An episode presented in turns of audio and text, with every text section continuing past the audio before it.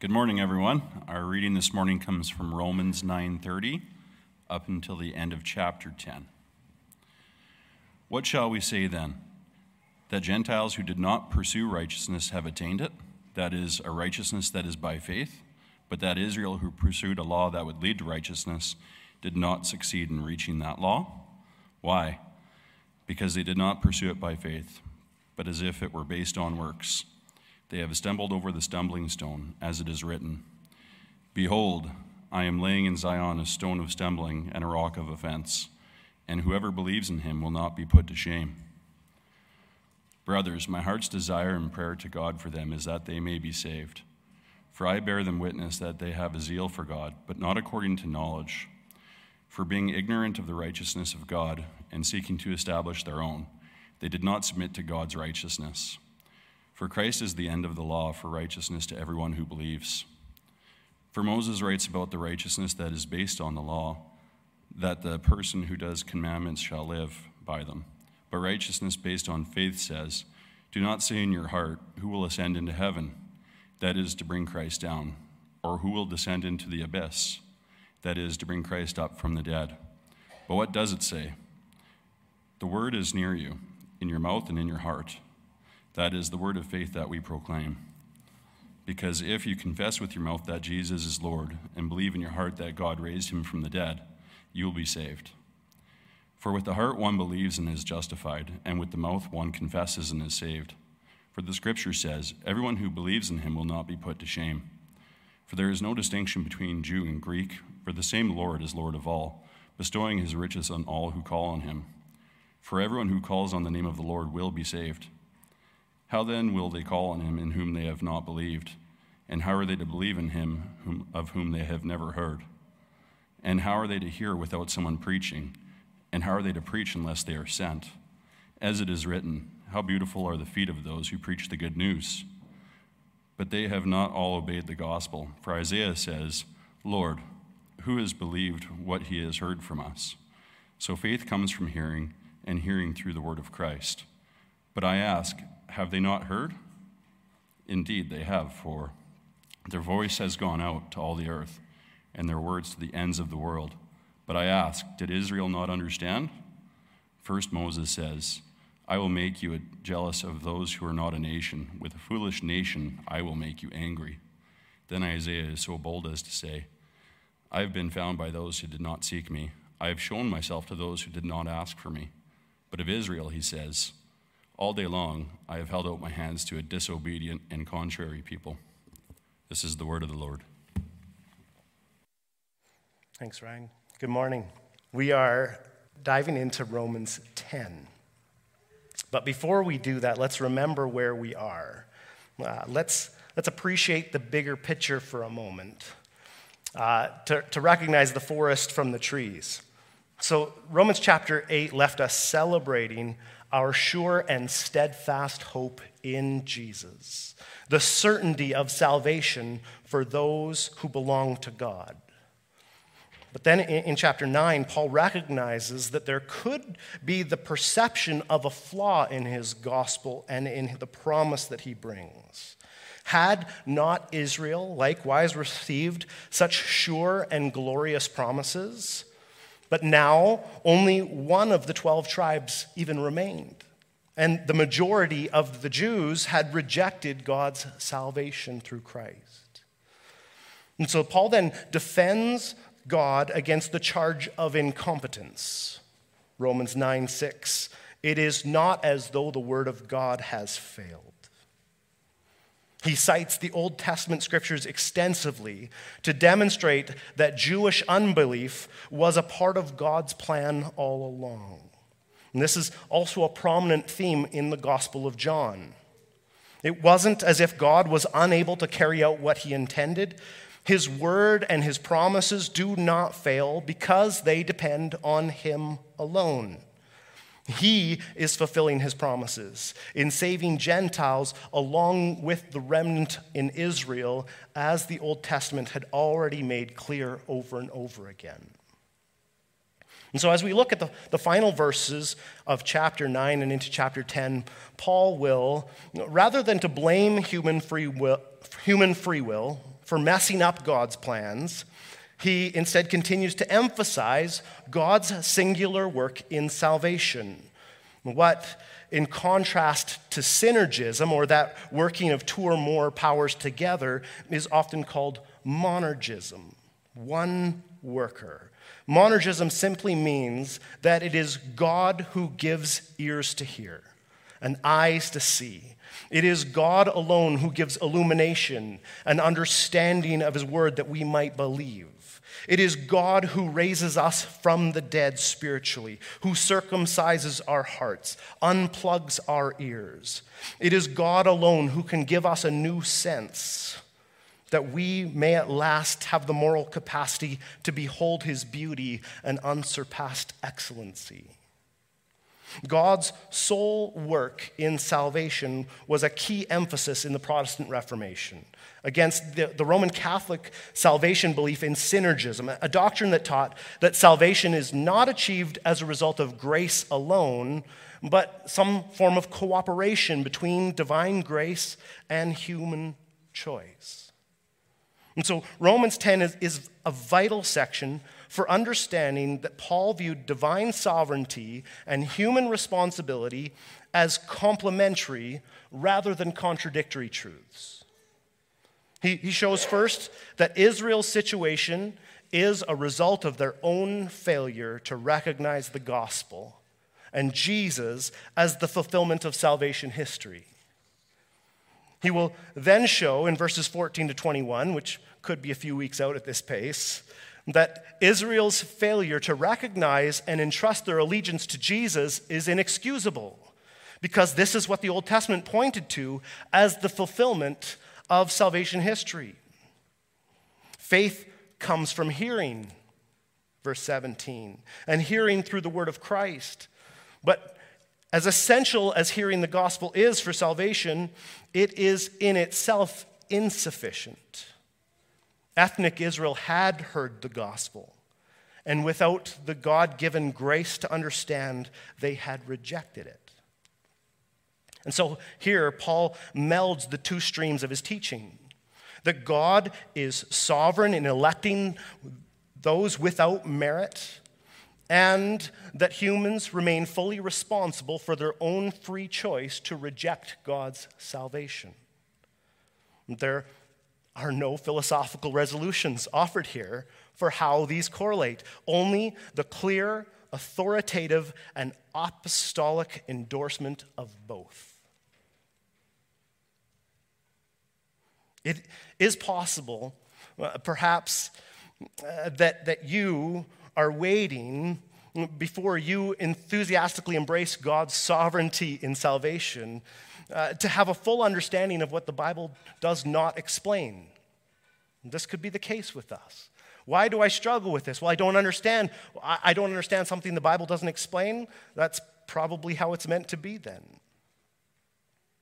Having explained how the faithfulness of God endures despite the failure of the majority of the Jews to come to him in faith, now Paul returns to the central theme of Romans, really, of the whole letter righteousness from faith. Romans 9 30 to 33. What shall we say then? That Gentiles who did not pursue righteousness have attained it?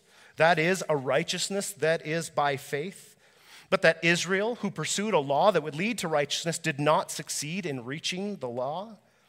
That law, sorry. Why? Because they did not pursue it by faith, but as if it were based on works. They have stumbled over the stumbling stone, as it is written Behold, I am laying in Zion a stone of stumbling and a rock of offense, and whoever believes in him will not be put to shame. What shall we say then? Having summarized unconditional election and then the excursus to defend the righteousness of God to do so, Paul is now drawing a conclusion. What are the implications of what he has just finished saying? That God has chosen many Gentiles for salvation while only choosing a remnant of the Jews. First, verse 30, that Gentiles who did not pursue righteousness, righteousness have attained it. That is a righteousness that is by faith. There is a, a clear connection here uh, to the thesis statement for all of Romans in Romans 1 16 to 17 which it, it's obscured by the translation, uh, but it would have been readily apparent to the original readers because the language is exactly the same. In Romans 1 16 to 17, we were memorizing this as a church. Uh, for I am not ashamed of the gospel. For it is the power of God for salvation to everyone who believes, to the Jew first and also to the Greek. For in it the righteousness of God is revealed from faith for faith, as it is written, the righteous shall live by faith. And so, here also in verse 30, there are Gentiles attaining a righteousness that is from faith. And they are attaining this unattainable status of righteousness when they were not even seeking it. Let's go back to Romans 3 10 to 12. As it is written, none is righteous, no, not one. No one understands. No one seeks for God. All have turned aside. Together they have become worthless. No one does good, not even one. None is righteous. No one seeks. Yet here we are. Here we have a specific and important example of the principle Paul has already expressed in chapter 9, verse 16. Belonging to the people of God depends not on human will or exertion, but on God who has mercy. The ultimate reason why Gentiles, who were not even pursuing a right status with God, exercised faith is the electing word of God that cannot fail, Romans 9 6. And since election is not based on the will or effort of the one chosen, and so the, the, reference to faith brings together the imperative of that human response of faith with the ultimate source of such faith, God's merciful election. This is why, Ephesians 2 8 to 9, no one will ever be able to boast of having had faith. Having faith will never be something we look at as something we produced, that we did. And this is where these two things come together a human responsibility to respond with faith, and the gracious God who mercifully grants it. Gentiles who did not seek right relationship with God, because no one seeks for God, have received it by sheer grace through faith.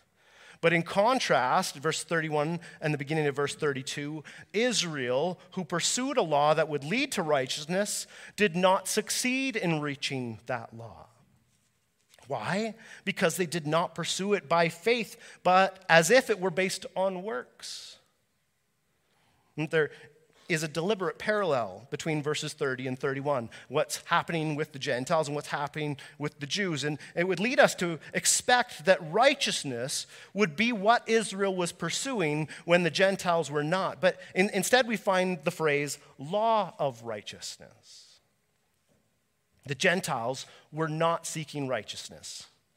But it is not as though the Jews were genuinely seeking God. That would contradict Romans 3:11.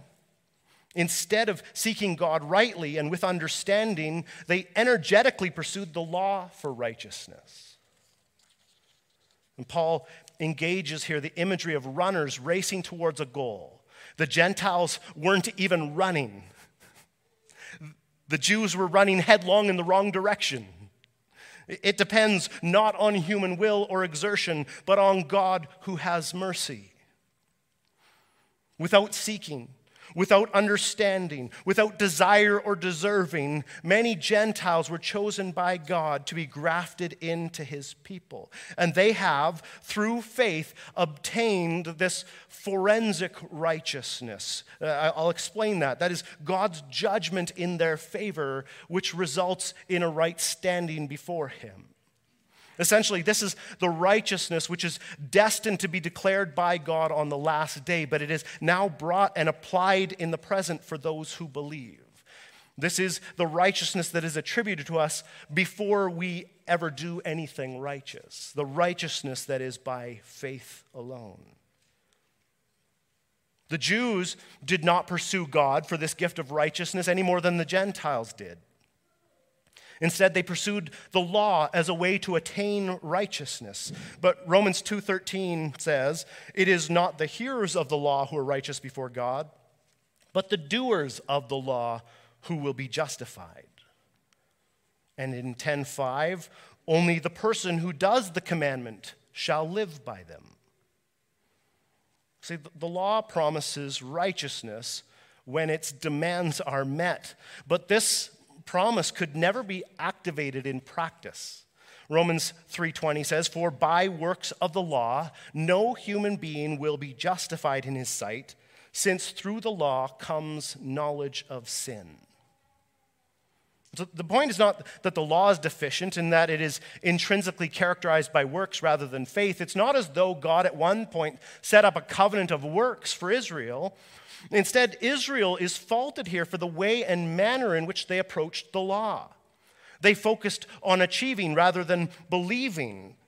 If they had pursued the law in faith, they would have believed in Christ, since they would have perceived that the law pointed to him. If they were pursuing God, they would have found him. For Hebrews 11:6, God promises he rewards those who seek him. You see this? The, the Jews were not seeking God, and the Gentiles were not seeking God. Because God would reward someone if they were seeking Him, but no one is righteous, no, not one. No one seeks for God. And so the Gentiles were not even running the race. The Jews were running in the wrong direction, and God saved some of both. In the Old Testament, keeping the law was to be an expression of faith in God, who had already established his covenant of grace with his people. He had already redeemed them from slavery and had covered them over with his mercy time and again. But instead, the Jews pursued the law as if it were based on works so as to establish their own righteousness. And so Romans 9 32b to verse 33 they have stumbled over the stumbling stone. As it is written, Behold, I am laying in Zion a stone of stumbling and a rock of offense, and whoever believes in him will not be put to shame. And the writings Paul alludes to here are from Isaiah 8:14 and 28:16, although neither is an exact quotation. We know that even before Paul's day, there were some Jewish writers who were already identifying the stone in Isaiah 28 16 with the expected Savior or Messiah. There were already people uh, well before Paul's day that were seeing these references to a foundation stone, a rock, as referring to the coming Messiah. And, and, Jesus clarifies that he was indeed the stone that the builders rejected, that he was the foundation stone of God. Uh, Isaiah 28 16 says, Therefore, thus says the Lord God, Behold, I am the one who has laid a foundation in Zion, a stone, a tested stone, a precious cornerstone of a sure foundation. Whoever believes will not be in haste. But Isaiah 8 14 is not a message of salvation, but of judgment on Israel, warning that they would stumble and fall over the Lord Himself. And so, starting back in verse 13, Isaiah 8 13 to 14, but the Lord of hosts him you shall honor as holy. Let him be your fear, and let him be your dread. And he will become a sanctuary and a stone of offense, and a rock of stumbling to both houses of Israel, a trap and a snare to the inhabitants of Jerusalem. This is what God says that he's going to come and do he himself will become a stone of offense and a rock of stumbling to trap and snare the inhabitants of Jerusalem. Now, not only does this quotation already confirm what we know, that Paul readily exchanges the name of Jesus with that of Yahweh in his understanding of Old Testament passages. So remember, this is the Lord of hosts who is the rock of stumbling, and now Paul attributes this to Jesus. But he also shows here that God himself has appointed Jesus Christ as the stone over which the Jews would fall and be scandalized. It wasn't just their choice God had already prophesied through Isaiah that the inhabitants of Jerusalem would trip and fall over this Messiah. He, he, could have been their Savior, but they would reject him. And so the disbelief of the Jews then is placed under the umbrella of God's sovereignty, emphasizing divine predestination, while at the same time, their responsibility for their own unbelief is not lessened. Rather than building on the sure foundation of Christ, he was the offense that caused them to stumble. In Romans 9, we read the unpalatable truth that God Himself had caused the Jews to be hardened in their hearts. But we must realize here that this was not by causing or working evil in them or by tempting them to sin. It was the gospel of Jesus Christ which hardened their hearts. That was the stumbling block an offense. That is what they could not handle because he was saying to them, Your works are not pure enough to merit entry into the kingdom of God. And this infuriated them because the doctrine of justification by faith alone is a violent assault upon human pride. And so instead of allowing Jesus to lift them up, they tripped over him. Jesus Christ is the exclusive way to salvation, as he claimed, John 14, 6. I am the way and the truth and the life. No one comes to the Father except through me. So, most in Israel had failed to come to Jesus for righteousness, and there's no other way to come to righteousness, but they thought they could pursue it by following the law of Moses, which Paul has already made abundantly clear, Romans 3:20 for by works of the law, no human being will be justified in his sight. The law, instead of saving, shows Jews that they are not righteous. And, and this should lead them to recognize their need. On the, the Gentiles, on the other hand, never even tried to attain righteousness. They did not even know the difference between righteousness and unrighteousness until their sin was exposed through the preaching of the gospel. And when they, some of them discovered that they had a sin problem and that righteousness could be theirs from faith, many of them embraced the gospel. Most Jews, on the other hand, at, in Paul's day, were not eager to embrace, embrace the gospel of faith. They found it offensive. They stumbled over the thought of a Messiah who would save them without any choice of the will or exertion that they could do to earn or deserve it. See, Jews of Paul's day can, can basically be summed up into two categories, although there are very uh, many different views, just as there is very many different denominations today in Christianity. But uh, you can essentially summarize their view as either uh, legalism or exceptionalism. Either it was the things that they did, if they did them right, they would earn God's salvation, or because of who they were, by birth, by location, by even the temple being in their midst, that they were saved. And Paul destroys both of these things within a, new uh, teaching that is an old teaching from the whole of Scripture unconditional election. It's one of those three. It's either legalism, exceptionalism, or God's free choice. We'll talk more about that maybe perhaps next week. There, there's no delight, though, in Paul over the stumbling of his people group. And neither should there be any satisfaction in Gentile believers over Israel's partial hardening. Romans 10:1 Brothers, my heart's desire and prayer to God for them is that they may be saved. These, these words remind us of the beginning of this section, Romans 9, 1 to 3. I am speaking the truth in Christ. I'm not lying. My conscience bears witness in the Holy Spirit that I have great sorrow and unceasing anguish in my heart. For I wish that I myself were accursed. I could wish, sorry, that I myself were accursed and cut off from Christ for the sake of my brothers, my kinsmen according to the flesh. And so, in both, Paul's expressing his desire for what? That there would be Jews who would be saved. My heart's desire and prayer to God for them is that they may be saved. Romans 10, uh, uh, 10 1 reminds us of how Paul began, and it also uh, shows us that the issue in these chapters about predestination and divine election is salvation. Again, some have just brought up other ideas that don't fit with the text at all ideas about the election of nations, uh, but this is not what we're seeing here. Both the beginning and the end are about salvation. Paul's fervent prayer and desire of his heart is that more of his countrymen would experience salvation through Jesus Christ. It also reminds us here that prayer does not undercut or ignore divine sovereignty.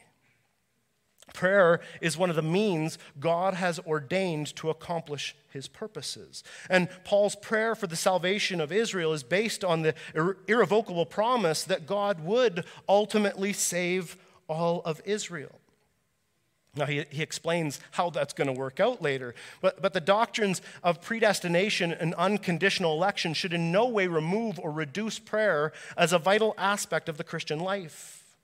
It is the sure promises of God which are the foundation and bulwark of our prayers. It is God's sovereignty that makes prayer worth it.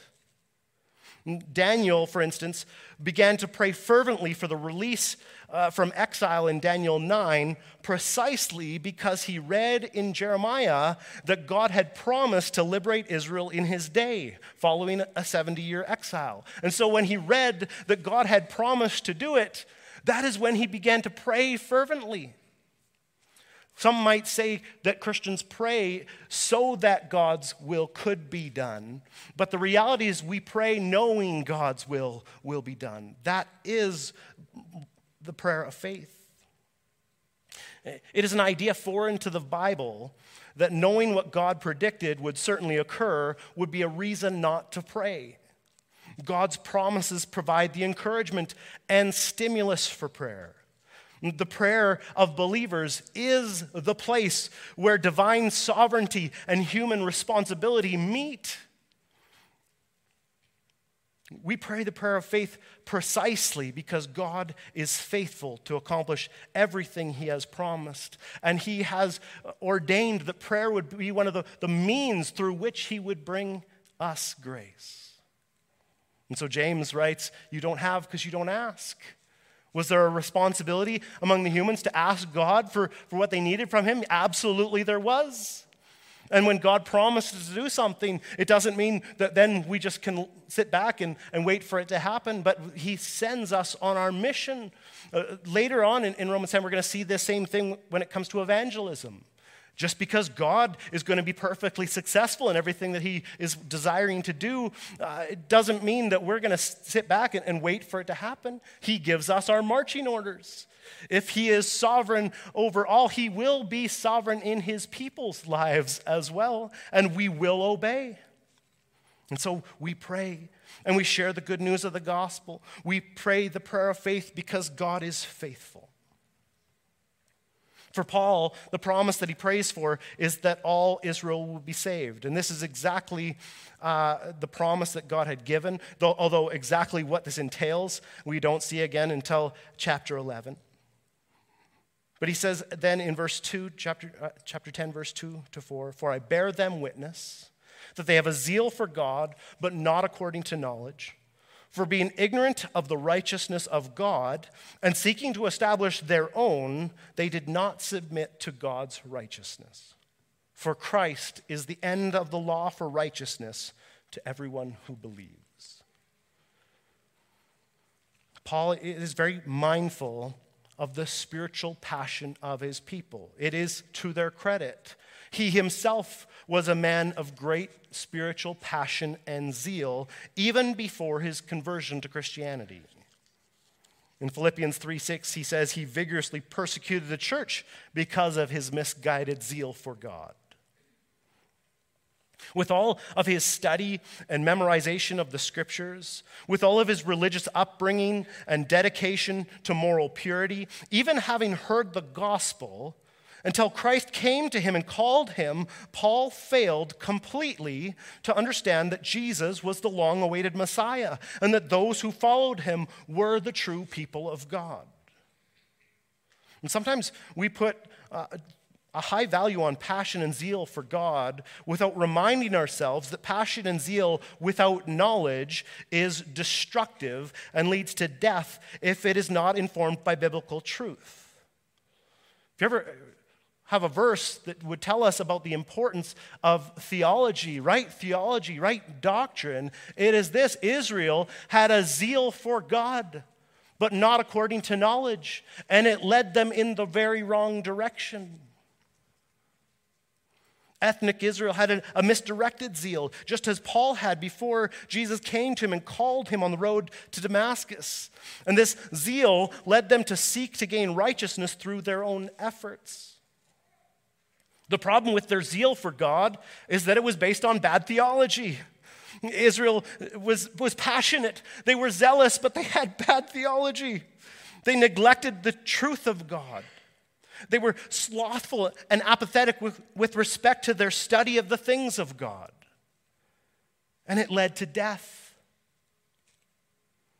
Like Israel, people and churches can have all the trappings of passionate spirituality. We can be passionate worshipers. We can read the Bible with gusto. We can be dedicated to church attendance. We can be all over everything that we see the Bible commanding us to do, and we can be hopelessly lost.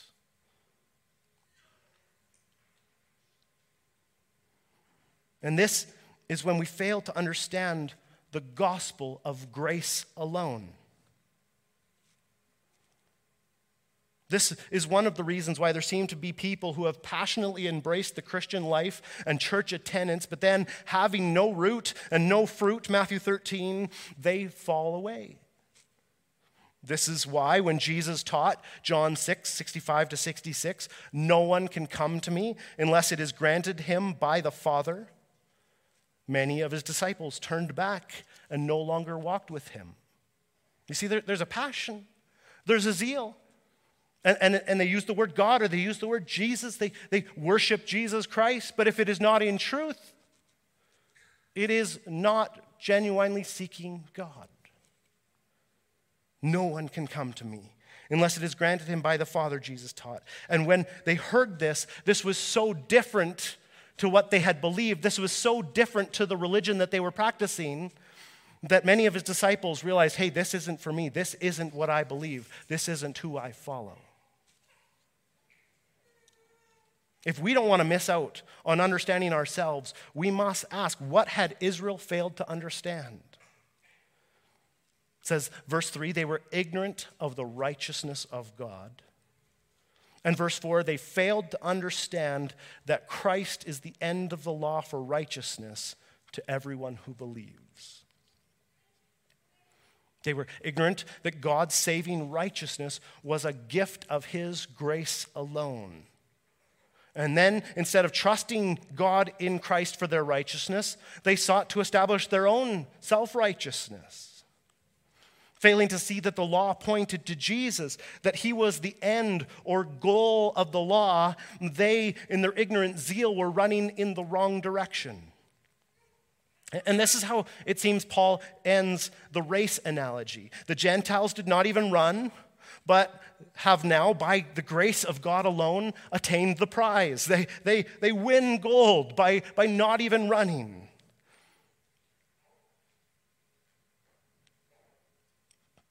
That is a righteousness that is by faith in Christ alone. And then the Jews, they ran hard. They were the better athletes. They were pressing forward. They were pursuing, but they, they failed to comprehend that Christ himself is the finish line, the end and goal of the law of Moses. Both this, this Christ is the end of the law, has both these connotations. He's both the, the end temporally, but he's also the goal. It's what the law points to. Some Jews had received the prize of saving righteousness through faith in Christ, but not because they had been pursuing it, and the majority were still striving hopelessly for self righteousness. Christ is the end of the law for righteousness. The, the written commands pointed to Christ. And Paul has just finished explaining in chapters 7 and 8 how the written code of conduct actually lured Israel into a deliberate trap, becoming the place where sin increased to its full height. The law's purpose was to make Israel's need for a Savior indisputably evident. Christ is the end of the law, in that he brings its era to a close, and its goal, in that he is what the law anticipated and pointed towards. The way of salvation has not shifted from the Old Testament to the New Testament. Salvation is and always was through Christ. It is to Jesus Christ that the law pointed. And when the Jews failed to see this, it showed that their pursuit of self righteousness through the law was a flawed endeavor and failed to make them righteous. It failed to grant them right standing with God. To view the law itself as the finish line is fatal. The law is of no help. It is not a means to receive the blessings pertaining to righteousness. When it comes to righteousness and the rewards of righteousness, the death and resurrection of Christ has completely eliminated any reason whatsoever to look to the law of Moses. We, church, cannot begin a righteous walk by adherence to the law, nor can we better ourselves. No, we can't become more righteous or deserving of more blessing through keeping Old Testament law. Christ has done it, He has won it. The reward is ours without even running. In the context of Romans, it's not only true in the case of justification, that is being counted righteous before God, but also sanctification, that being transformed and empowered to live out the obedience of faith. Both come through faith not by works of the law. Paul writes to the church in Galatia, Galatians 3 1 to 3. O foolish Galatians, who has bewitched you? It was before your eyes that Jesus Christ was publicly portrayed as crucified. Let me ask you only this Did you receive the Spirit by works of the law or by hearing with faith? Are you so foolish? Having begun by the Spirit, are you now being perfected by the flesh? This is also among the major themes of the entire letter of Romans. Just as justification is by faith, Paul argues throughout that sanctification is by faith as well, with no need to look to the law of Moses for it.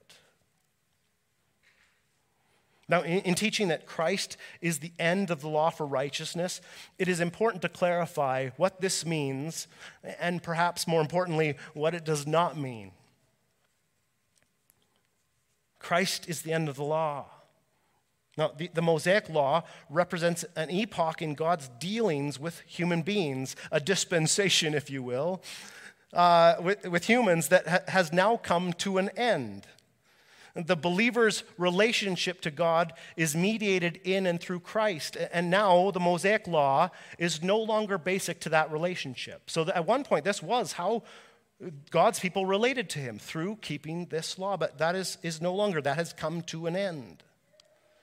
Now, Paul is not saying by this that Christ has ended all law or laws. It is not as though there are not human laws that still exist that we must keep, and it is not as though there are not still laws of God that we must keep. He, it is specifically talking about the Mosaic law of the Old Testament. Believers are still called to submit themselves fully to the lordship of Jesus Christ, to obey whatever he commands, including the law of love. And so, to be freed from the law, for the law to have ended, is not to be freed from the necessity for obedience. Neither is Paul saying that the Mosaic law is no longer part of God's revelation or of no more use to the believer.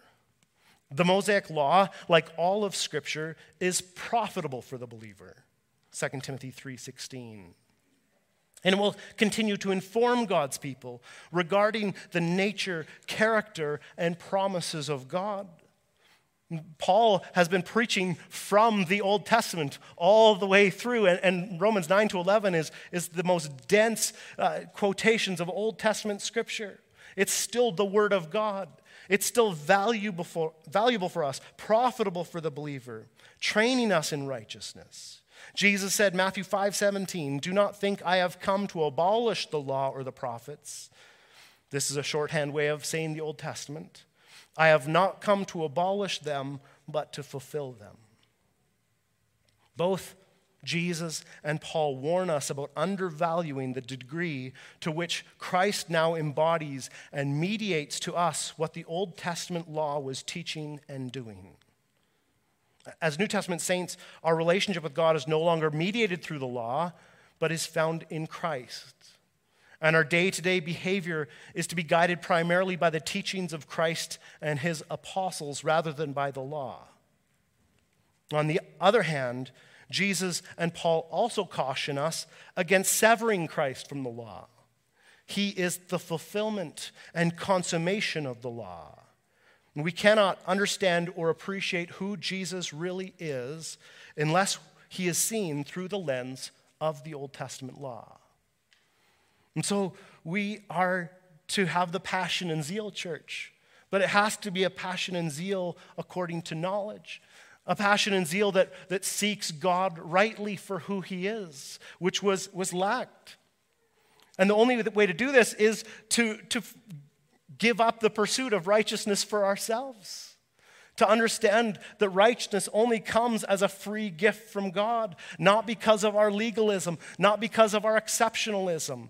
Only God, the monergistic work of our sovereign, who saves those who cannot deserve it, who do not desire him, but he chooses to love anyway, so that we can now pursue him with a heart that follows after him, something he freely gives.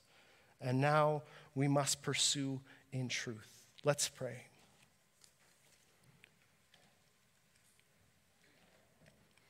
Father, sometimes we think it would be so much easier just to focus on works. Could we just talk about the things people should do and not do? Could we just talk about uh, how, the list of do's and don'ts? And, and then we could just all agree and we wouldn't have to deal with hard subjects like Romans 9 through 11. But God, you are granting us understanding by which you can be rightly pursued. You are showing us through your word who you are. Because the Bible is not merely a list of instructions, but it is your gracious self revelation to us that we may love you and loving you obey you, all because you first loved us. Lord, I pray that you would make us diligent. Forgive us for our apathy in areas of, of theology and doctrine, that we might pursue you rightly and wholeheartedly with passion and zeal that brings us to the goal, which is Christ. Lord, because you have already presented yourself our reward before we have even begun to run. And for this we give you praise and glory, honoring you for what you have done and for who you are. We give you praise. In Jesus' name, amen.